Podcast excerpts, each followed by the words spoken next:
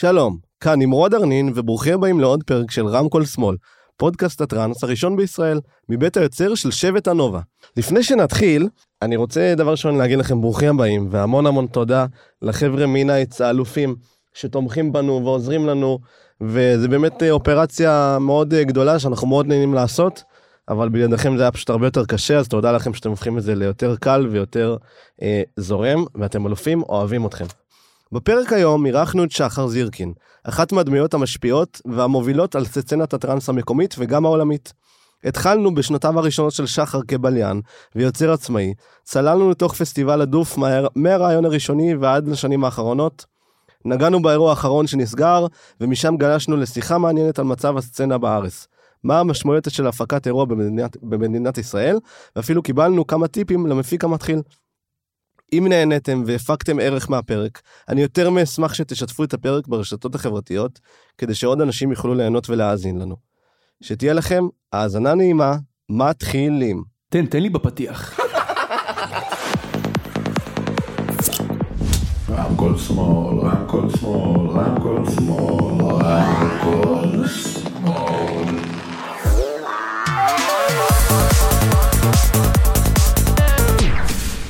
שחר זירקין, שלום, נעים מאוד, כיף לראות אותך. אה, אישית אני יכול להגיד שזה כבוד גדול בשבילי לפגוש אה, דמות מפתח בתעשיית הטראנס במרוצת השנים, שיצא לי לעקוב אחרי הפעילות שלך הרבה זמן ולשבת איתך אחד על אחד, זה אה, כבוד גדול, אז תודה רבה שבאת. אז קודם כל תודה רבה על ההזמנה, באמת כיף להיות פה, אה, קצת לחלוק אה, מהשנים שעברו, כל מה שעבר, ובאמת באמת אה, כיף שאתם עושים את התוכנית הזאת. תודה רבה. אה, כמו שאתה בטח יכול לתאר, יש הרבה נושאים שהייתי רוצה לגעת ולדבר עליהם ולשמוע ממך. לפני שנצלול פנימה, אני אשמח אה, ככה היכרות קצרה, מי אתה, מאיפה הגעת, איך התחלת, וככה להכיר אותך אה, בצורה ראשונית. אוקיי, מה, ממש פרטים טכניים? מה שבא לך, אני זורם. טוב, תראה, אני, אנחנו, אני, אני אדבר מדי פעם בלשון רבים, כי, כי, כי אני לא לבד בעניין הזה של ה... של כל הטראנס ו- ו- ומה שעומד מאחוריו, אבל באופן עקרוני אני גדלתי קודם בקיבוץ ואחרי זה בגיל די מוקדם עברנו לרחובות, וכבר uh, באזור ה... אה, חטיבת ביניים התחלתי קצת להתעסק במוזיקה זה עוד לא הייתה ממש מוזיקה אלקטרונית אלא יותר אה, מוזיקה נקרא לה מיינסטרימית. ובשלב מסוים אה, אתה יודע באזור הצבא וכאלה המוזיקה כבר נהייתה יותר מוזיקה אלקטרונית ויותר אמנם דומה לטכנו אבל יותר מוזיקה מה אלקטרונית. היה מיינסטרים בהשוואה לימים האלה? למה אתה יכול להשוות את זה היום? אז, אז זהו, אה, לא, אולי המיינסטרים זה, זה, זה ביטוי קצת שגור, שגוי, אבל זה היה, אתה יודע, לעיתים של רוק של אז, של שנות התשעים, שהיו מאוד אה, פופולריים, והיה מאוד כיף אה, לשמוע אותם. וכאלה? Grateful Dead, פריטנדרס, דורס, כל, כל הקלאסיקות האלה, פינק פלויד, גדלנו עליהם, ואני תקלטתי אותם. הרוק ב- הפסיכדלי. אולי כן אולי נגיעות נגיע, נקרא לזה עם נגיעות פסיכדליות. אה, ואז באיזשהו שלב פתאום אה, התחילו להשתלט כל מיני אה, מוזיקות אחרות שלא הכרנו מוזיקה אלקטרונית אני זוכר שבהתחלה כל החברים הקיבוצניקים שלי והרחובותים מאוד מאוד לא אהבו את זה גם אני חייב להגיד שהרמתי גבה אבל לאט לאט זה השתלט כל מיני להיטים של dance של פעם. כל מיני everybody dance now וכל מיני כאלה. אנחנו מדברים על שנות ה... מדבר, לא, אתה חושף פה את הגיל שלי זה. מסוכן. אנחנו מדברים פה על אה, תחילת או סוף, רק תגיד לי תחילת או סוף של איזה עשור. אז אנחנו מדברים על אה, סוף שנות ה-80 תחילת שנות ה-90. מאמן. באמת אה, זה- זו המוזיקה שאז הסתובבנו איתה. וכל הנושא של הטראנס עוד היה בחיתוליו בעולם עוד לא ממש לא ממש נוצר. אה, ובתחילת שנות התשעים עם תחילת ממש תחילת הטראנס אז גם אני נחשפתי לזה בכל מיני סיבובים שעשיתי בעולם וכאלה ו, ובאמת אה, המוזיקה מאוד מאוד תפסה לי את האוזן. אה, אבל לקח זמן עד שהתחלתי להתעסק בה באופן מקצועי בוא נקרא לזה. איפה אתה זוכר בארץ הייתה החוויה הראשונה שלך, הפגישה הראשונה שלך עם התרבות, עם הסצנה, עם הסגנון הזה?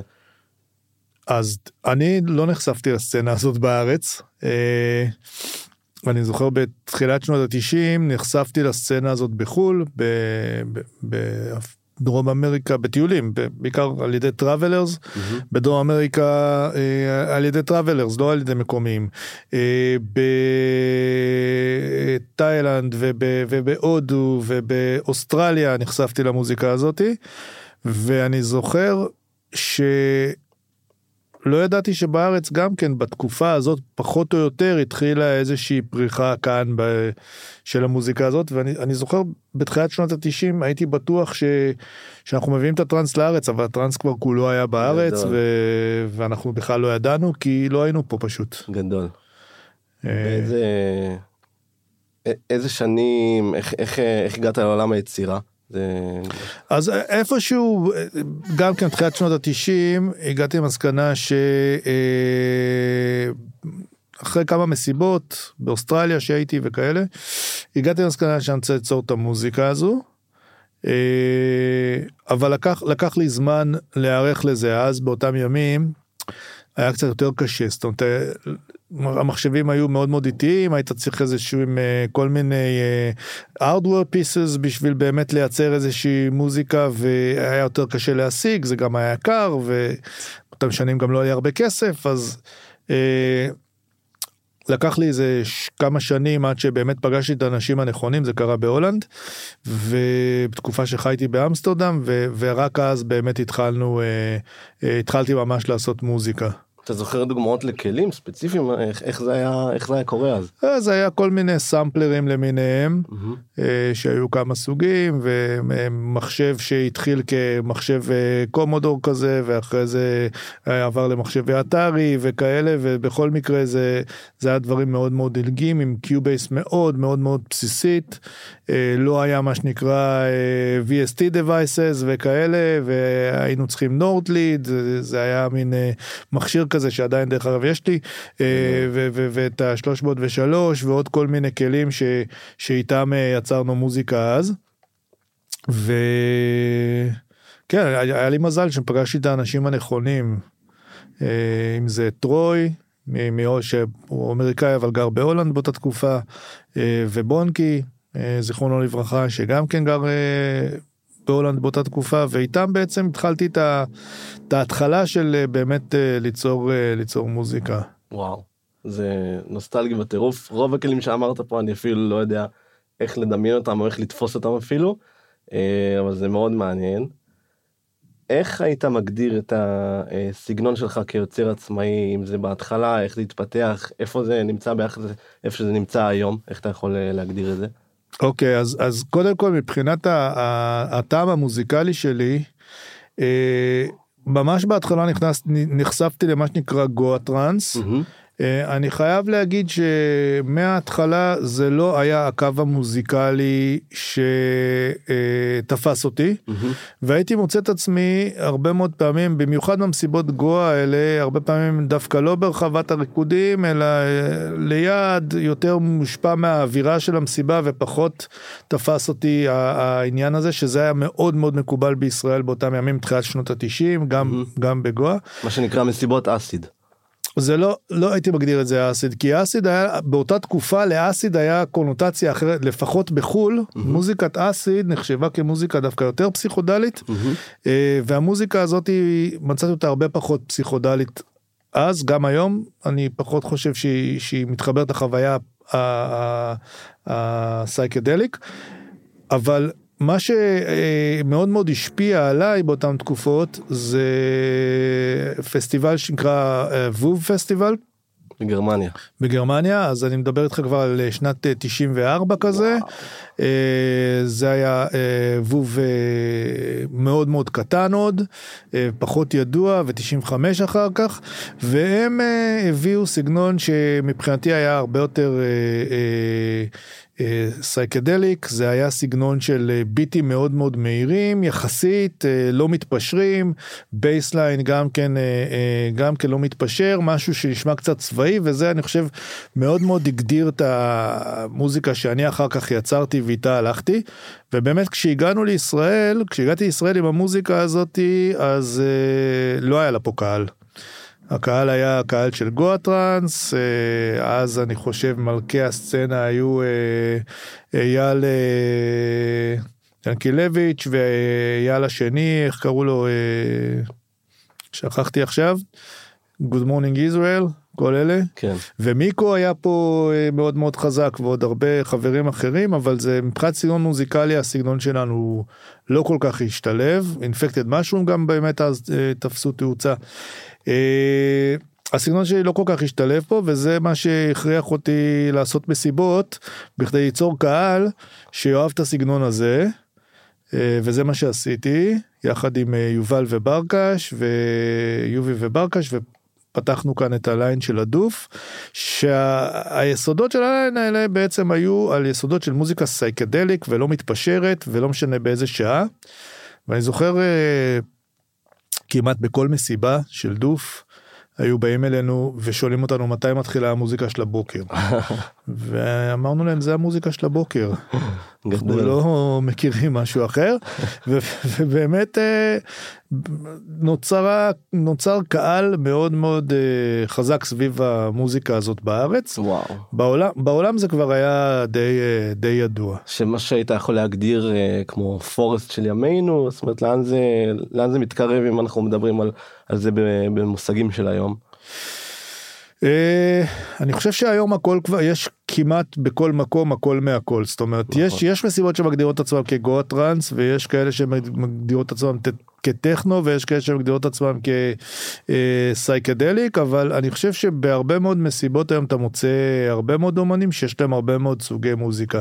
יש הפקות שיותר נוטות לכיוון אחד או לכיוון אחר אבל עדיין רוב ההפקות אני חושב היום אה, משלבות לפחות לפי ההפקות שאני מופיע בהם. אז uh, יש הרבה מוזיקה שכן מוזיקה של פורסט מוזיקה של מדבר מוזיקה כן. של uh, כן של הרבה מאוד מקומות מדהים. כן אה, טוב התחלת לגעת בזה בקטנה אבל אני חושב שזה גם אה, מבחינתי הנושא העיקרי של הפרק אה, הליין מסיבות שהתחלתם שנקרא דוף אה, שהפך אה, במרוצת השנים לפסטיבל הכי בולט ללא ספק שהיה בסצנה בישראל. אה, אני חושב שאת קהל המאזינים ואותי בפרט זה מאוד מאוד מעניין לשמוע. איך התחלתם? באמת מה היה החזון הראשוני? איך הייתם איזה גודל ומתפתח? וככה הייתי רוצה לייצר אפילו איזה שיחה ערה סביב הנושא הזה אם אתה יכול אה, ככה לפרט על השנים הראשונות. כן אז אולי נתחיל לפני הפסטיבל באמת על השנים שהתחלנו לעשות בהם כן. כן. מסיבות. אז תראה הגענו לארץ ואמרנו יאללה מביאים את הטראנס לארץ הגענו לפה והייתה פה פריחה של טראנס אה, משוגעת היו המון המון מסיבות רובן כמובן לא חוקיות אז אמרנו אוקיי אנחנו לא נביא את הטראנס לארץ הטראנס כבר נמצא בארץ אנחנו פשוט נביא את הטאץ' שלנו לטראנס אה, שכמו שאמרתי לך זה זה זה טאץ' שלווה במוזיקה מאוד מאוד מסוימת. והתחלנו במין אה, ליין מסיבות כזה עוד לפני שחשבנו על השם דוף. קראנו לו The Day X וברקש יובי ואני ב-94 כזה 5 התחלנו אה, את הליין מסיבות הזה זה היה מסיבות שבעיקר התבססו על אה, חברים וחברים של חברים אה, כמה אנשים? לא גדול באזור ה-70 אנשים בכל. מיני יערות וכאלה. מסיבה ראשונה הייתה ביפו באיזה אנגר נטוש ו- גדול. ו- וככה לאט לאט אה, הבנו שהקהל מתחיל להצטבר. באיזשהו שלב החלטנו ל- ל- להחליף את השם לדוף בעיקר בגלל ה- הקונוטציה של דוף שבאה מאוסטרליה. אה, מה זה? תראה, אני חייב להגיד ש, שאני חושב שאני שאני אחד הראשונים ששמע את השם דוף באוסטרליה. אנחנו ישבנו באיזה התכנסות כזאתי אה, בתחילת שנות התשעים והייתה שם איזה ישיבה של איזה כמה עשרות אה, אנשים ו, והייתה מוזיקה אלקטרונית זה עוד לא היה ממש טראנס ברקע ופתאום אה, היא נפסקה ומישהי התעוררה כזה וקמה בעצבים ושאלה where's the דוף where's the דוף ואנשים הסתכלו עליה, what is the דוף? ואז היא אמרה, דוף, דוף, דוף, דוף. ומאז, אה, מאותו מפגש נוצרו כמה דופים שונים. נוצר הדוף של אוסטרליה, שזה שם כולל למסיבות אה, טבע שם. אה, נוצר ניק דוף שהיה גם שם ו- ו- וזה היה שם אומן שלו ונוצר הדוף שלנו גם. והחלפנו באיזשהו שלב את השם באמת מדדי אקס לדוף. והחלטנו לעשות מסיבה יומרנית במדבר. אוקיי. אה, זה היה ממש בחיתולים של... שזה אחרי כמה אירועים שעשיתם אחרי במתכון הזה? משהו כמו עשרה. אנחנו האירועים של ה-DX היו אה, גם ביפו, גם בכמה יערות כזה באזור אה, בית שמש, וגם אה, באיזה מועדון ב, בירושלים שאירח באותם שנים אה, סטודנטים בעיקר. שאני לא זוכר את השם שלו, אה, אבל גם שם עשינו כמה מסיבות, ואז הבנו שאוקיי, זה לא, אנחנו לא בסצנה של המועדונים, אנחנו רוצים לצאת החוצה. אה, יערות זה נחמד, אבל בואו ננסה את המדבר. היה לנו, לכולנו, אה, גם לברקש, גם לי וגם ליובי, קונוטציה חזקה למדבר, אנחנו היינו כולנו מדריכי טיולים בעבר, ורצינו, רצינו להרגיש את הכוח שיש למדבר להציע, פלוס הצלילים האלה של הטראנס, ובאמת אה, המסיבת דוף ראשונה שהייתה במדבר הייתה הצלחה מסחררת. זה היה, קודם כל עשינו PR ממש טוב ל, ל, לדבר הזה, למסיבה הזאת. אז ודבר- היה פנקסים שאתה מוכר כרטיסים? אז לא היה פנקסים שאתה מוכר כרטיסים. גבינו כסף בכניסה למי שבא. גדול, וואו. לא, לא, לא היה כזה של כרטיסים מראש וכאלה, זה בכלל לא היה מקובל. אה, אבל תשמע, הבאנו למסיבה הזאת את רוי שהיה חבר שלי ו- ו- ועצרנו ביחד מוזיקה מהולנד. אה, וסביב המסיבה הזאת התחילו להתלכד הרבה מאוד אנשים. שטיילו בעולם וכבר הבינו שהטראנס זה לא רק מלודיות ולא רק אה, דברים אה, אה, שקשורים במוזיקה אה, מלודית כזאת, אלא יש הרבה סייקדליק. הגענו למדבר, אני זוכר, אחד הדברים הראשונים שקרה זה שאנשים, ואנשים לא ציפו לזה, ואולי גם אנחנו קצת השתגענו, אבל כדי להגיע למסיבה היה צריך ללכת 40 דקות. וואו. כן, אז אנשים עם כל הפקלאות וזה וזה הולכים באיזשהו נתיב מדברי, ירח מלא, משהו, זה חוויה מטורפת בלי שום קשר למסיבה, ואז מגיעים למסיבה שזה הייתה באיזושהי עמק כזה, והייתה מסיבה באמת מאוד מאוד מאוד מוצלחת, גם מהבחינה הזאת שפתאום מקהל של 70-80 אנשים זה נהיה כמה מאות שהגיעו למסיבה הזאת. אה, וגם מהבחינה הזאת היא שאנשים אה, מאוד מאוד מאוד אהבו את החוויה המדברית ובעצם הדוף נוצר על החוויה המדברית ואיתו גדלנו ובתקופה הזאת התחלנו לעשות משהו כמו 4, 5, 6 מסיבות בשנה, מהמם. לפחות שלוש מהם במדבר ועוד שלוש בכל מיני יערות בכל מיני אזורים אחרים. אה, ואפשר באמת להגיד שהקהל הלך וגדל. מהמם. אה, ובמסיבת מדבר של שנה אחרי זה כבר היו אה, למעלה מאלף איש, וואו. ואחר כך אה, עוד ועוד, וזה בעצם סלל את הדרך להגיד אוקיי הגיע הזמן שמהמסיבה הזאת שהיא בסופו של דבר מסיבת מחתרת ולא חוקית וגם לנו היו צרות עם החוק מהמם. אז אולי הגיע הזמן למסד את זה ולהפוך את זה לפסטיבל. וככה בעצם נולד הרעיון של פסטיבל דוף, הרעיון עצמו נולד אה, ב-2002, אבל ב-2004 בעצם, ב-2002 היה האירוע הראשון תחת השם דוף שעשיתם במדבר. לא, האירוע בשנות ה-90, וואו. ב-95, וואו. אירוע ראשון שנקרא דוף. וכן, כל הנושא הזה של, של אה, הפסטיבל זה רק עשור אחרי. מהמם. איך היה התהליך של ההעברה של הפורמט הזה מאירוע מחתרת שאני מעריך היה קצת פחות מ-24 שעות, תקן אותי אם אני טועה, היה הרבה פחות, היה הרבה פחות. יותר לכיוון, כן, כן. שתי- 14 שעות. 12, כזה. 14, 16 מחתרת אה, מדברית קלאסית. איך היה התהליך, אה, איך הקהל קיבל את זה, להעביר את זה ממתכון של אירוע מחתרת לפסטיבל, האם ישר התחלתם באירועים של שלושה ימים, או שזה התחיל במתכונת קצת יותר, יותר קטנה? לא, זה התחיל ישר באירוע של שלושה ימים, אנחנו התלבטנו, אני זוכר בהתחלה אם לעשות את זה שלושה ימים או ארבעה ימים, זאת אומרת שלושה לילות. אה, בפסטיבל הראשון זה החלטנו ללכת על שלושה ימים, ארבעה זה היה נראה לנו גדול מדי. אה, הוא היה? זה היה בחוף דוגית. חוף דוגית, לא, לא גולן איפה שעשינו אחר כך, אלא חוף דוגית. אה, תראה, אנ- אנחנו הכרנו את החבר'ה של חוף דוגית וגולן, אה, הכרנו אותם מהתקופה שהדרכנו טיולים. זה חבר'ה על הכיפאק, זאת אומרת, אמנם הם, אה, אתה יודע, אפשר לקרוא להם מיינסטרים כאלה, אבל הם, הם, יש להם שיגעון מספיק גדול בראש בשביל לשתף איתנו פעולה בדבר הזה. וזה לא עניין של מה בכך באותם שנים, כי היה קשה למצוא מקום לעשות בו פסטיבל ו- ולקבל גם רוח גבית. מהמם.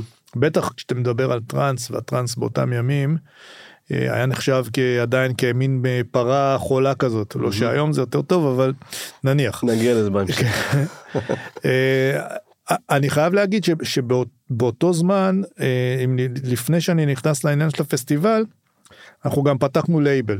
דוף רקורדס, ובעצם אה, במקביל למסיבות, הלייבל תפס תאוצה והפך להיות אה, לייבל בינלאומי שאומנים בו מנגנים ב- בכל העולם. אם תוכל לתת הסבר למי שלא בהכרח מבין או יודע מה זה לייבל, מה המשמעות של זה, איך, אה, איך זה דבר כזה פועל? אוקיי, לייבל באופן עקרוני זו חברת אה, תקליטים, אני אומר את זה במרכאות, למרות שכשהתחלנו עוד היו תקליטים. גורם לי להבין כמה אנחנו זקנים פה, אה, זה בסדר, אנחנו לא כולנו. התחלנו לשופט. בכל אופן, אה, אז, במקביל למסיבות של הדוף שהיו בהתחלה, אה, יובל ואני החלטנו לפתוח את דוף רקורדס. דוף רקורדס זה בעצם חברת תקליטים שהמטרה שלה היא להוציא תקליטים ודיסקים שקשורים במוזיקה הזאת, במוזיקה שאנחנו ספציפית אוהבים, במוזיקה אה, שאנחנו יוצרים גם. אה, אני כיוצר צעיר באותה תקופה אה, הוצאתי את המוזיקה שלי בלייבל ישראלי אחר ש, שנקרא קרמבו רקורדס או USTA יש לו גרסה עכשווית או שזה נסגר, היה ונסגר? אז זה עד כמה שידוע לי נסגר אבל זובי הוביל את העניין הזה הוא היה פיגר ב, בישראל ואני מאוד שמח שיצא לי לעבוד איתו וגם היה לי מאוד טוב לעבוד עם הלייבל הזה אה, אז האלבום הראשון שלי יצא אצלהם. אה, אבל באיזשהו שלב הבנתי שאוקיי אם אני רוצה חופשי להיות חופשי לגמרי מבחינה מוזיקלית להחליט בדיוק מה אני רוצה להוציא ומתי ולהוציא מוזיקה של חברים אחרים שגם הם אה, יש להם אה, איזשהו vision לגבי איך המוזיקה צריכה להיראות והכל אז כדאי שאני אפתח את הלייבל שלי. ועשינו את זה ובאמת בדוף רקורדס הוצאנו עשרות אלבומים מהאלבומים שלי אה, ש, שבאו אחר כך ועד אה, אלבומים אה, של אומנים בינלאומיים כמובן שהוצאנו את האלבום של טרוי רב ושל אונו בונקי ועוד רבים אחרים. אה, באותם ימים היו מעט מאוד לייבלים שהתחילו איתנו ועוד שרדו עד היום אז פרווטי התחלנו פחות או יותר ביחד והיו עוד כמה אחרים שהתעסקו במוזיקה הסייקדליק. אה, ואני חושב שבאותה תקופה בגלל שהיו כל כך מעט לייבלים ויחסית מעט מוזיקה שאנשים נחשפו אליה לא היה את האינטרנט אה, אז האלבומים נמכרו באופן אה, מפתיע מאוד מאוד יפה ובכל העולם ולכן האומנים של דוף הופיעו גם בכל העולם. אה, אז יחד עם המסיבות והלייבל נוצר בעצם המקום שבו אפשר אה, להחליט ולעשות פסטיבל. איך לדעתך זה השפיע אחד על השני, הקיום של אה, לייבל אל מול מותג אה, הפקות, ואיך זה מתקשר, והאם זה משפיע אחד על השני בתנועת מספריים? בוודאי, זה סינרגיה מוחלטת, כי תחשוב שעכשיו אתה מוציא אלבום, אוקיי? האלבום הזה, מוציא אותו בלייבל. האלבום הזה עושה הרבה מאוד אה, אה, סיבובים אצל המון אנשים, זאת אומרת, אנשים שומעים את ה... הקהל של האנשים ששומע את האלבום הוא הרבה יותר גדול מהקהל האנשים שיגיע אליך למסיבה. כן. ואז הם מדברים על האלבום ומדברים על הטרקים ומדברים על האומנים ו- ונוצר ישר connection למסיבות. מדהים. זאת אומרת זה דבר שמזין אחד את השני וזה הזין אחד את השני במשך המון שנים וגם אה, מה שזה עשה לדוף לפחות, זה הפך אותו להיות בינלאומי. זאת אומרת, הרבה מאוד הפקות אה, מעולות קורות בישראל, אבל אף אחד לא שמע עליהן בחו"ל. מהמם. אז אצלנו זה לא היה ככה, אצלנו אני חושב יותר שמעו עלינו בחו"ל מאשר, אה, מאשר בארץ, כי א' המוזיקה הייתה מאוד מאוד בינלאומית נקרא לה, ודבר שני הלייבל הגיע מאוד מאוד רחוק ויצאו כתבות אז. שוב לא היה את האינטרנט היה את העיתון העיתון טראנס האולטימטיבי קראו לו משרום מגזין. ובמשרום מגזין יצרו אני חושב על כל האומנים של דוף יצרו כתבות ועל המסיבות של דוף יצרו כתבות וואו. ועל ואני חושב שבמשך ה... כל התקופה הזאת של סוף שנות התשעים עד אה, עד אה, אה, 2010 משהו כזה ש, ששם כבר האינטרנט פרח הדוף כיכב בכל ה, בכל המגזינים האלה ובאמת אה, היה לנו הייתה לנו דריסת רגל אה, בכל הפסטיבלים הבינלאומיים כולנו שם הופענו וזה היה חלק אה, חלק שהוא אינטגרלי מהלייבל ומהמסיבות ומהכל. זה רעיון גאוני אני עכשיו חושב על זה וזה פתאום נראה לי כל כך ברור זה משהו שהיה נהוג באותה תקופה בארץ בעולם שזה היה חדשני. אה, כן, היו כאלה ש, שעשו את זה. אה, אבל אם תס- תסתכל למשל על פרווטי, הם פחות, פחות הם הפיקו את המסיבות של עצמם, ואם תסתכל על בום, ובוא ניקח לדוגמה את הווב, אז בווב, כן, היה להם את ספיריט זון, מהמם.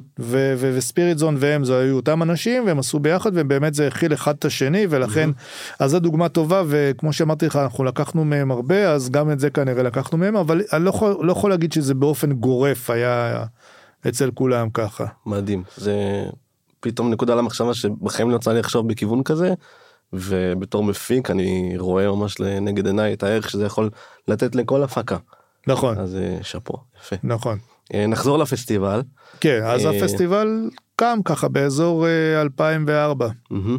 היה הפסטיבל הראשון. של כמה אנשים היה באירוע ראשון? אז תשמע, כמו ששאלת קודם, כל הסיפור הזה של איך לעבור ממצב של מסיבות למצב של פסטיבל. זה שינוי תודעה אצל הרבה מאוד אנשים. ובאמת הפסטיבל הראשון לא היה ענק. היו בערך אה, קרוב לאלפיים אנשים, משהו כזה.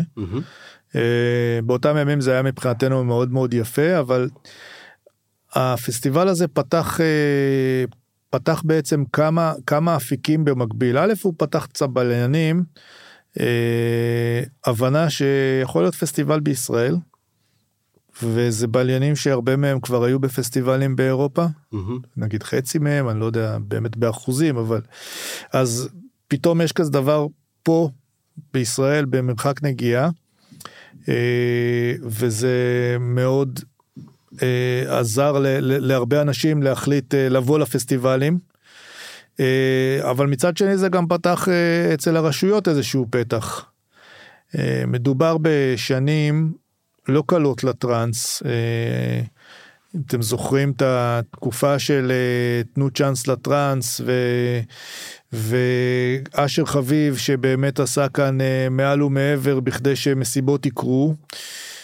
ונחסמו מסיבות הרבה מאוד מסיבות ואנחנו איפשהו אה, אה, באנו פוסט הדבר הזה ונפרץ איזשהו סכר בעקבות אני חושב גם בעקבות הזה שקצת אנשים אה, ברשויות הבינו שיש מקום גם למוזיקה הזאת וגם בעקבות כל, ה, כל הברדק שהם עשו אז בכדי לייצר אה, הד תקשורתי מהמם. ואני חושב שכל זה ביחד עזר לפתוח את הסכר ובאמת אנחנו אה, נכנסנו למשבצת הזאתי ובהתחלה נתקלנו אה, ברשויות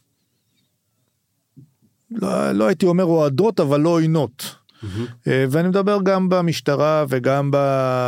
וגם ב... אה, וגם ברשות שמה ב... ב... במועצה האזורית בגולן. מהמם. הם לא היו בעד ולא היו נגד כזה זה היה מין כזה אוקיי אתה רוצה לעשות פסטיבל תעשו פסטיבל בואו תעמדו בכל התנאים תעשו פסטיבל ו- ו- ו- וזהו.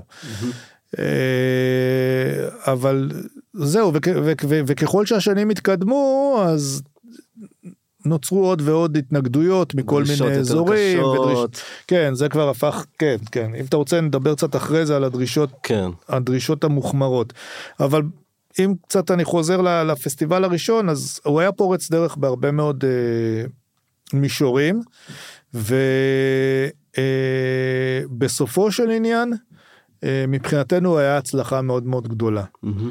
ההצלחה היא לא הצלחה כלכלית, כי לא הרווחנו כלום בפסטיבל הזה, מן הסתם.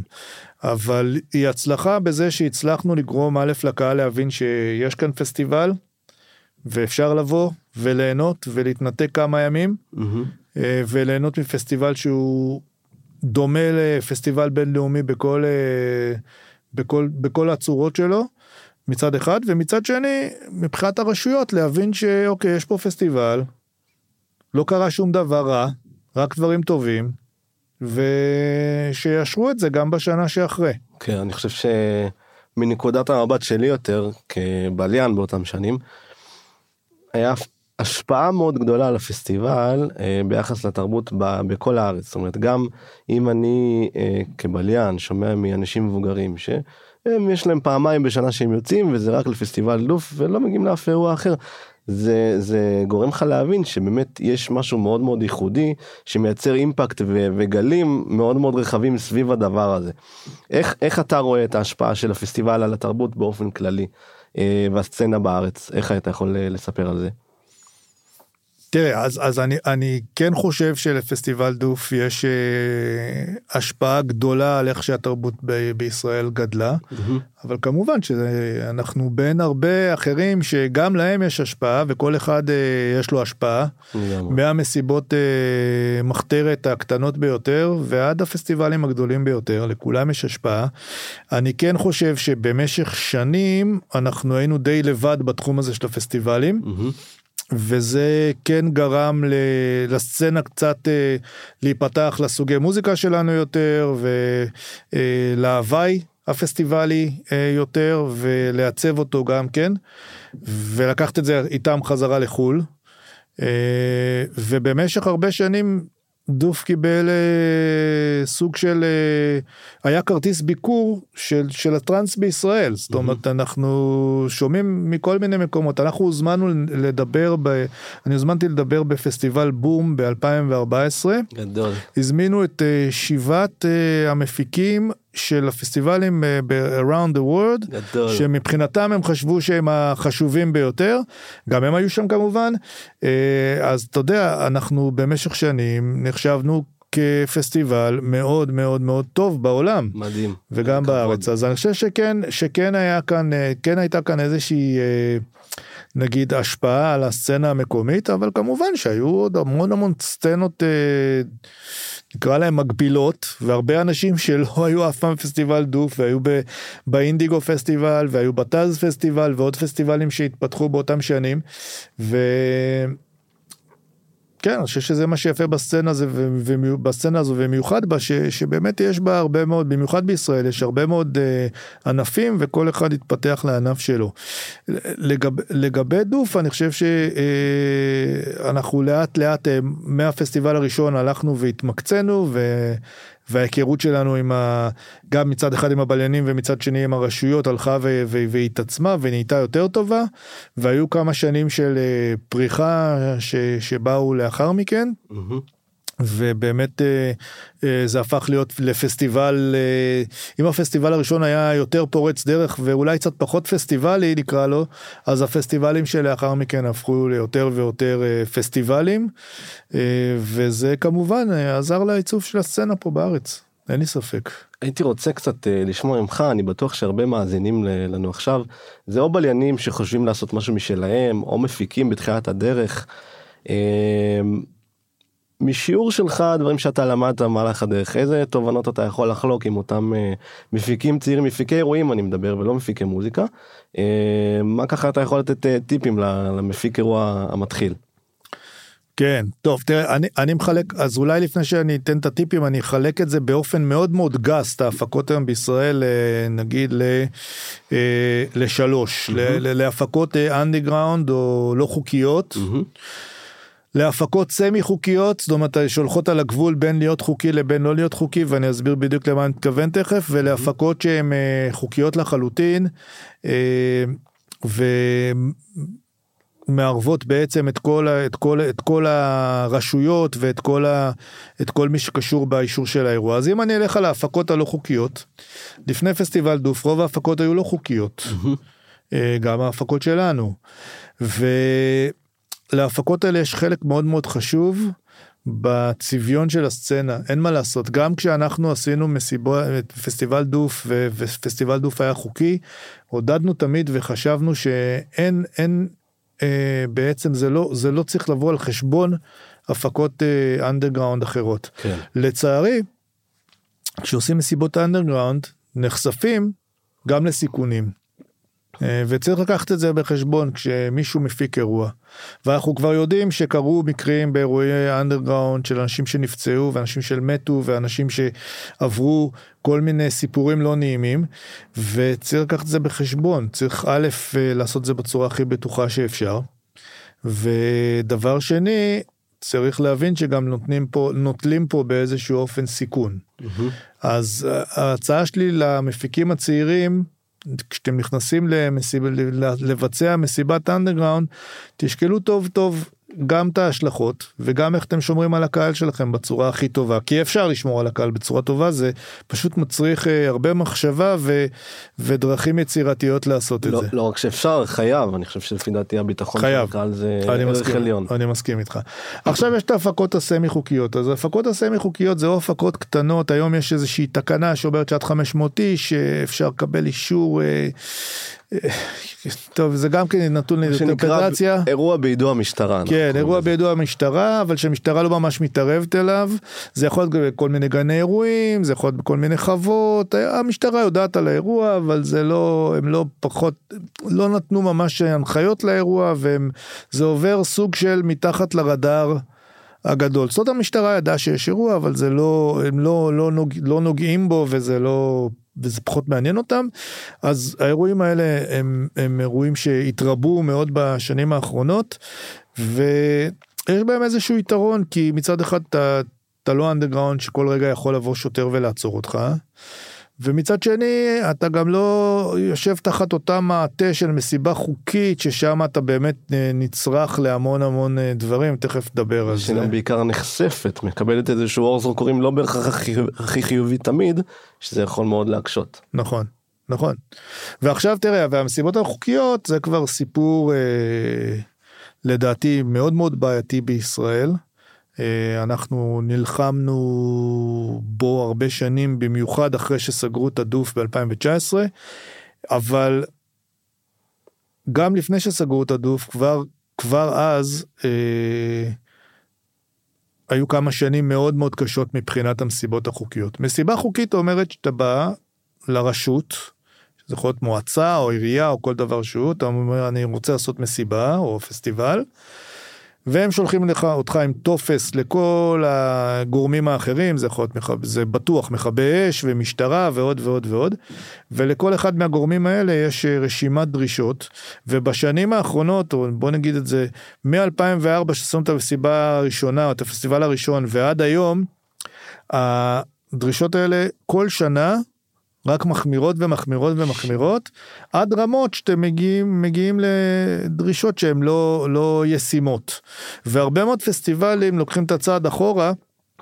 בשלב הזה כבר כי פתאום מבקשים מהם אה, כל מיני דברים שהם בלתי אפשריים לביצוע כן. או העלות שלהם היא כל כך יקרה שגם אם הם היו מרוויחים פי ארבע לפסטיבל הם לא היו צריכים לא מצליחים לממן אותו. וזו השיטה הראשונה של הרשויות קודם כל להעיף את ה...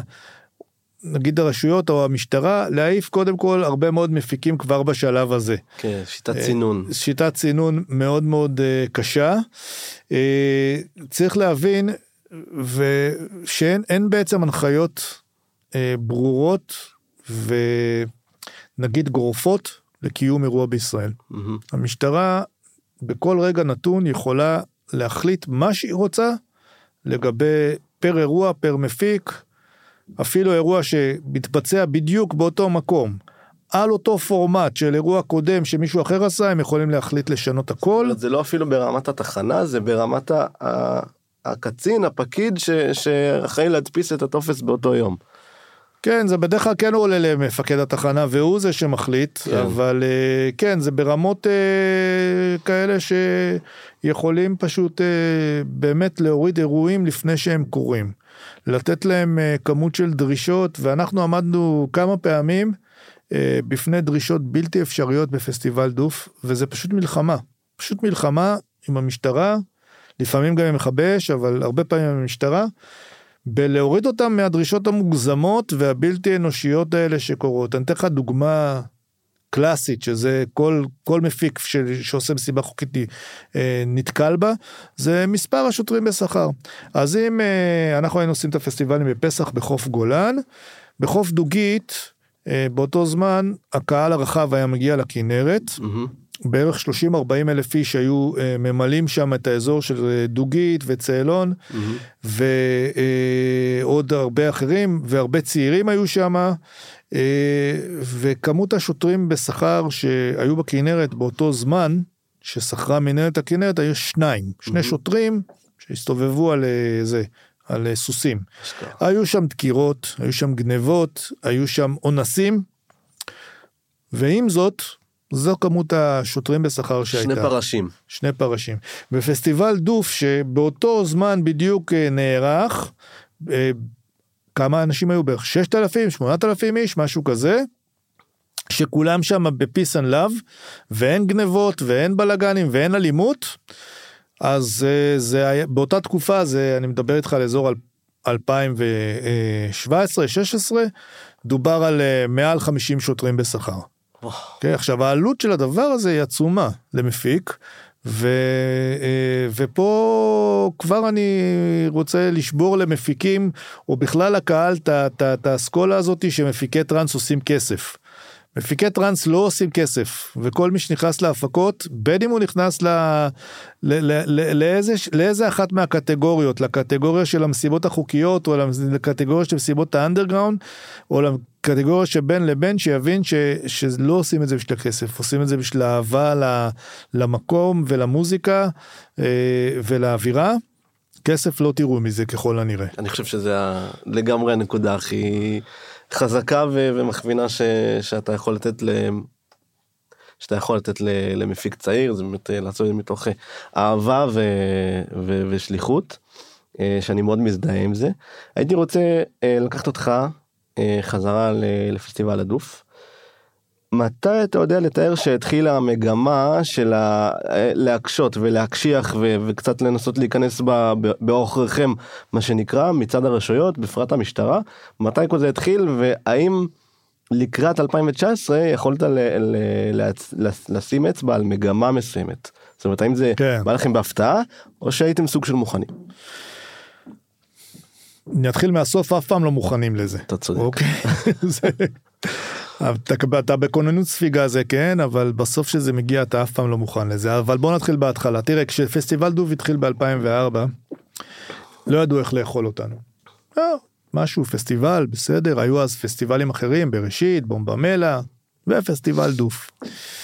אה, ובמשך שנים, אה, לפחות 4-5 שנים, אה, דווקא המגמה הייתה חיובית, הפכה להיות יותר ויותר חיובית לפסטיבל דוף מהרשויות. שנגיד לפני 2010 כן, אני מדבר איתך עד, עד 2010 כזה. עד 2010.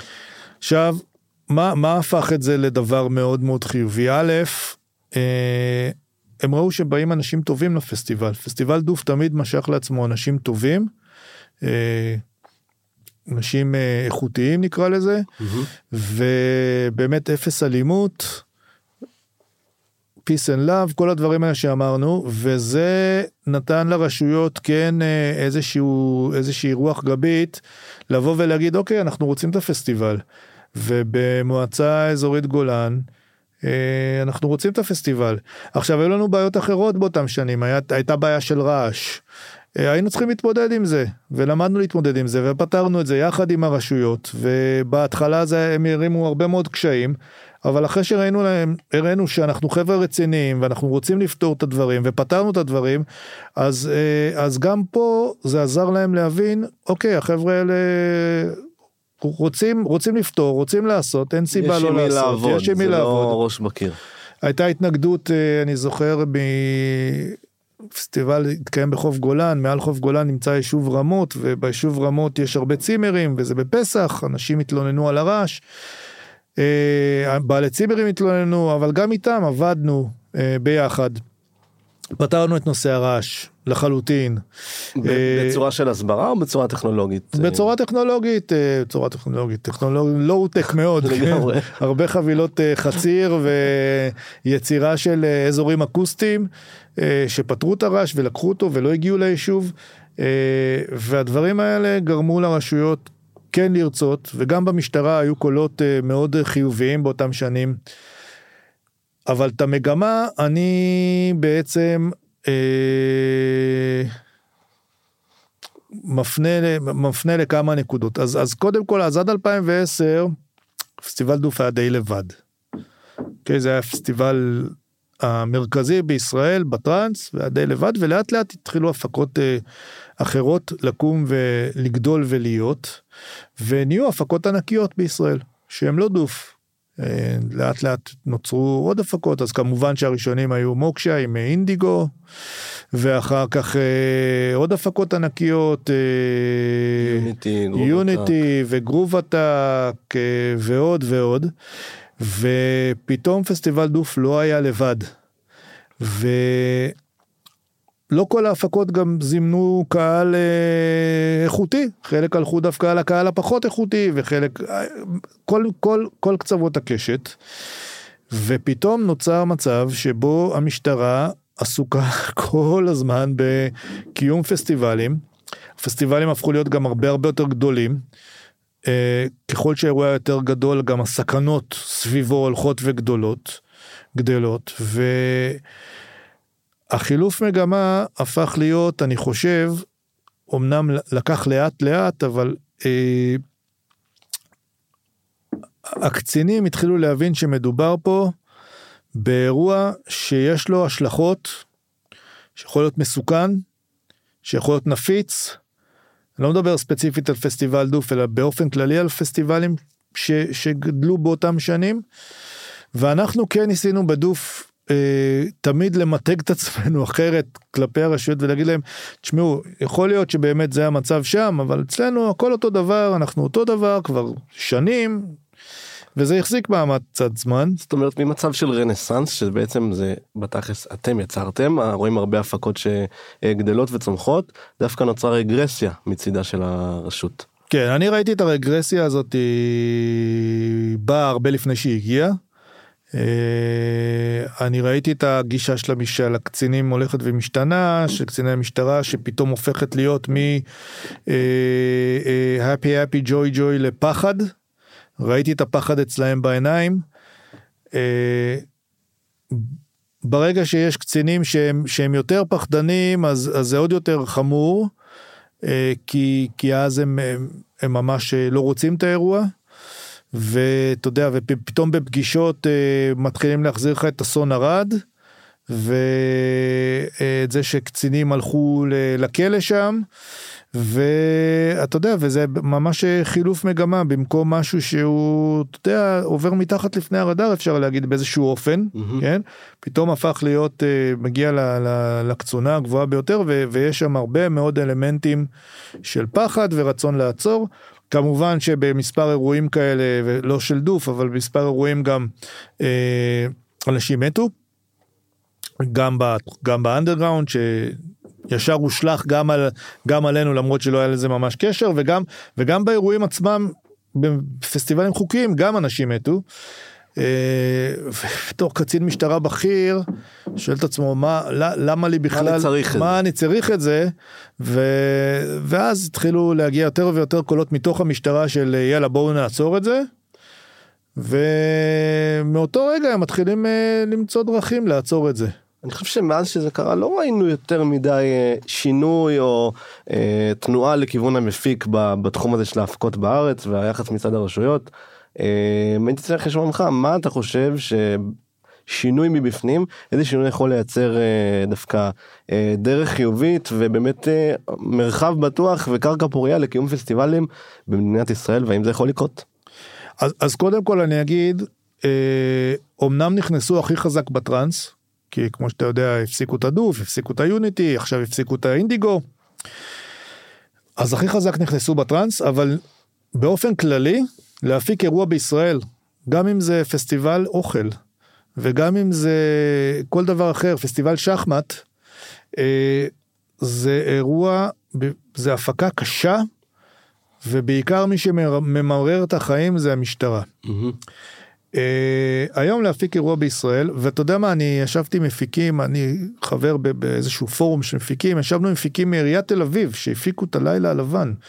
אירוע מאוד מאוד מוכר מאוד מאוד ידוע וגם הם אמרו לנו תשמעו הייתה הייתה תמיד מסיבה בחוף הצוק אנחנו נאלצנו לבטל אותה כי המשטרה לא נתנה לנו לנשום והבנו שאנחנו הולכים להוציא שם כל כך הרבה כסף ופשוט להרוס את החוויה של ה...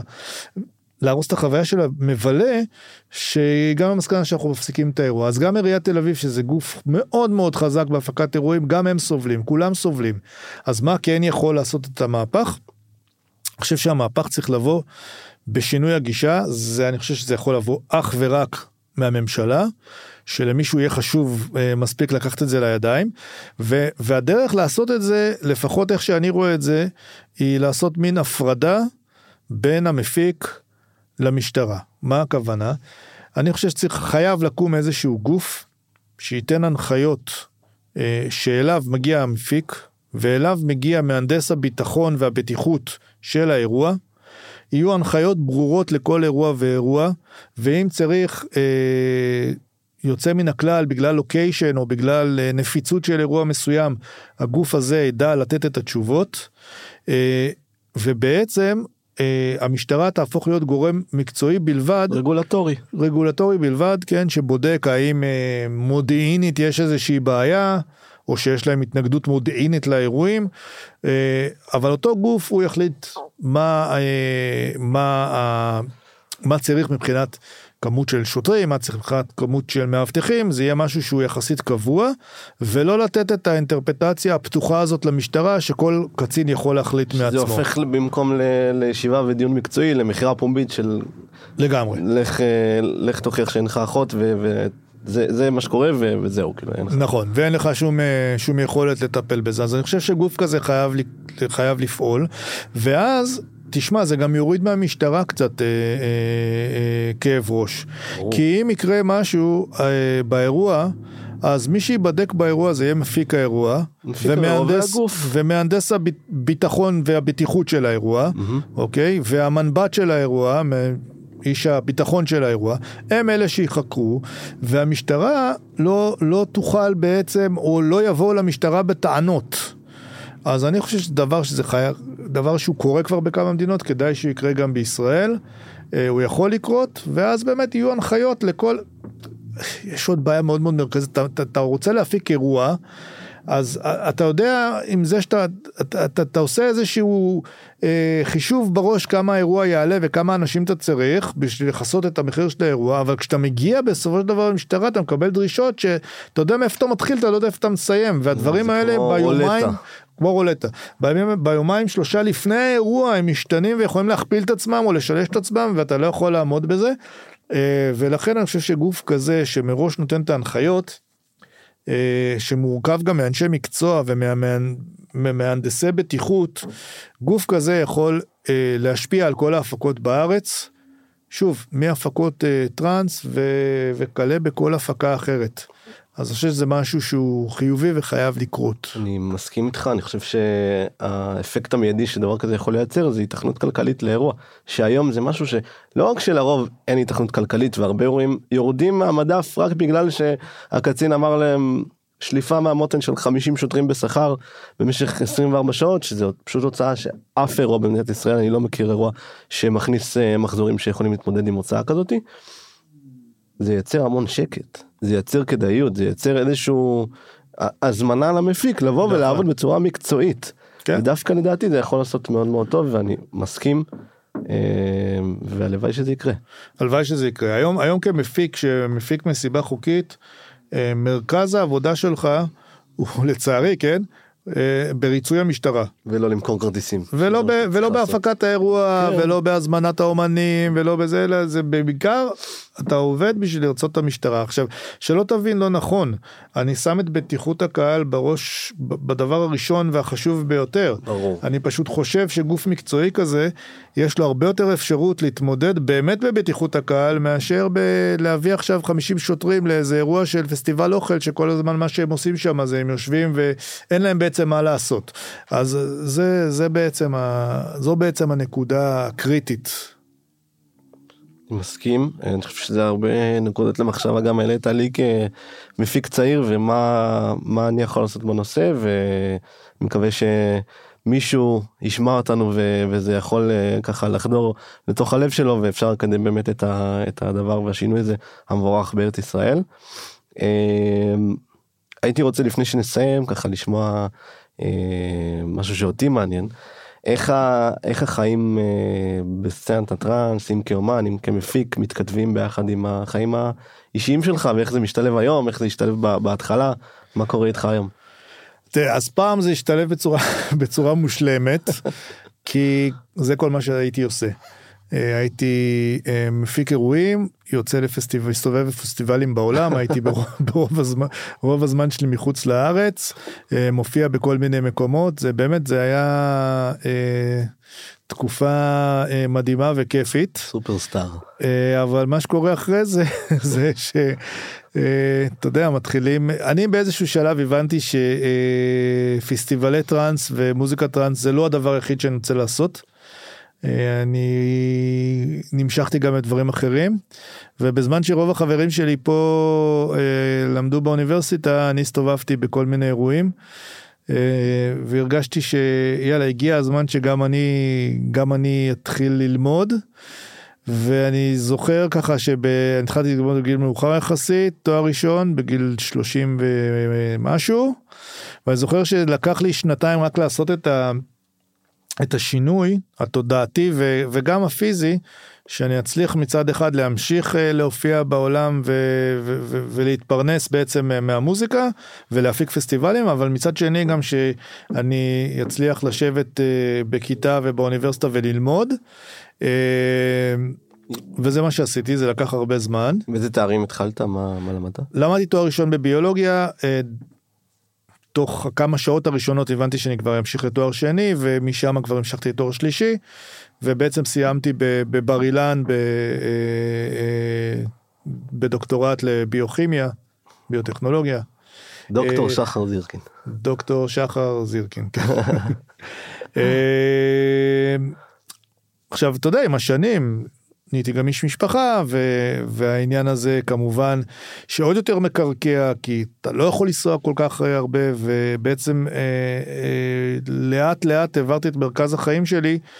אה, לא להיות אה, תלוי אה, הופעות ומוזיקה אלא להיות אה, מבוסס פה בישראל עם משפחה וככה גם אה, תחומי העבודה שלי נהיו יותר מגוונים אז מצד אחד המשכתי אני עדיין ממשיך להופיע ולהפיק אה, אה, מוזיקה ו- ואירועים ומצד שני אני נמצא כאן אה, חזק בתוך הנושא הביולוגי.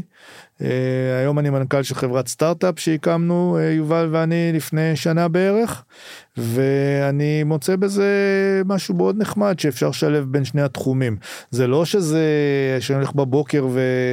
והטראנס uh, זה אבל שני הדברים נמצאים ביחד פחות או יותר ואני עושה את שניהם. כן, אני חושב שגם אני אצלנו היום בשכבת גיל שלי רואים באמת מגמה של אה, אין משהו אה, שהוא שחור או לבן ואין הגדרה ותמיד יש באמצע ואני רואה הרבה חברים ומוזיקאים שאני פוגש באירועים שגם פוגש אותם ב, בחיים השניים מה שנקרא בחיים המקבילים של אה, קריירה עבודה משפחה. אה, אני בטוח שזה מעניין גם הרבה מהמאזינים שלנו עכשיו. אה, מה מה החברה עושה איזה, איזה חברה פתחתם מה הסטארט-אפ. החברה היא חברה שמתעסקת בדיאגנוסטיקה של אה, סרטן. באופן כללי כרגע אנחנו מתמקדים בסרטן ריאות אבל יש לזה עוד כמה פיתוחים לגבי דיאגנוסטיקה לסרטנים אחרים. אה, זה בעצם אה, עבודה של יובל ושלי שעשינו בתקופה שאני עוד הייתי באוניברסיטת תל אביב, ויובל עדיין באוניברסיטת תל אביב. אה, פיתחנו איזושהי שיטה שלא הייתה מקובלת. כחלק ממחקר אקדמאי בעצם? כחלק ממחקר אה, אקדמי ובאיזשהו שלב ראינו שיש לזה גם אה, היתכנות שהיא מעבר למחקר אקדמי והחברה נפתחה בערך לפני שנה ויש כבר תוצאות אה, יפות ויש משקיעים אה, מחו"ל שהשקיעו בנו ואנחנו אה, מאוד מאוד מקווים שהדבר הזה יכול אה, ל- ל- ל- ל- לעשות איזשהו שינוי בנושא הזה של הדיאגנוסטיקה ואנחנו ממש בתוך זה אמן. לגמרי. אמן, שיהיה המון אה, בהצלחה. תודה. אה, משהו ככה שתרצה להוסיף לפני שאנחנו מסיימים? לא, אין לי איזה משהו, מה אתה, יש לך משהו עוד לשאול? לא, אני סיימתי גם. אז זהו פחות או על יותר. אני, רק מקווה שבאמת אה, תרבות הטראנס תמשיך, אה, תמשיך להכות גלים ואני מאוד מקווה שגם הרנסאנס הזה של אה, מסיבות ופסטיבלים יחזרו. אה, אנחנו עומדים לא הרבה אחרי שביטלו את פסטיבל אינדיגו וגם לא כל כך הרבה אחרי שפסט... שביטלו את פסטיבל דוף. זה מכה מתחת לחגורה לכל מפיק. לגמרי. זה קשה מאוד ואני מאוד מאוד מקווה שהדבר הזה אה, ישתנה והשינוי הזה יגיע הוא לא יגיע סתם הוא יגיע רק אם אנחנו נלחץ וניכנס למקומות הנכונים ב, לצערי בפוליטיקה ובממשלות על מנת אה, להעביר להעביר את השינוי הזה הוא לא יקרה כי יום אחד אה, שוטר יתעורר במצב רוח טוב ויחליט לבטל את כל התקנות. הוא לגמרי. יקרה רק אם יהיה פה שינוי מוסדר מאוד של החוק ושל הצורת מחשבה, וזה משהו שתלוי הרבה בנו. אני איתך. אז אני מאוד מקווה שהכל ימשיך ושבאמת אה, יהיו לנו עוד הרבה אירועים טובים לכולנו. ג'ירקין, תודה רבה שבאת, היה לי תענוג לארח אותך ולדבר איתך, ושיהיה המשך שבוע מבורך. מעולה, תודה רבה, באמת כיף להיות פה, ותודה לכל מי שישמע.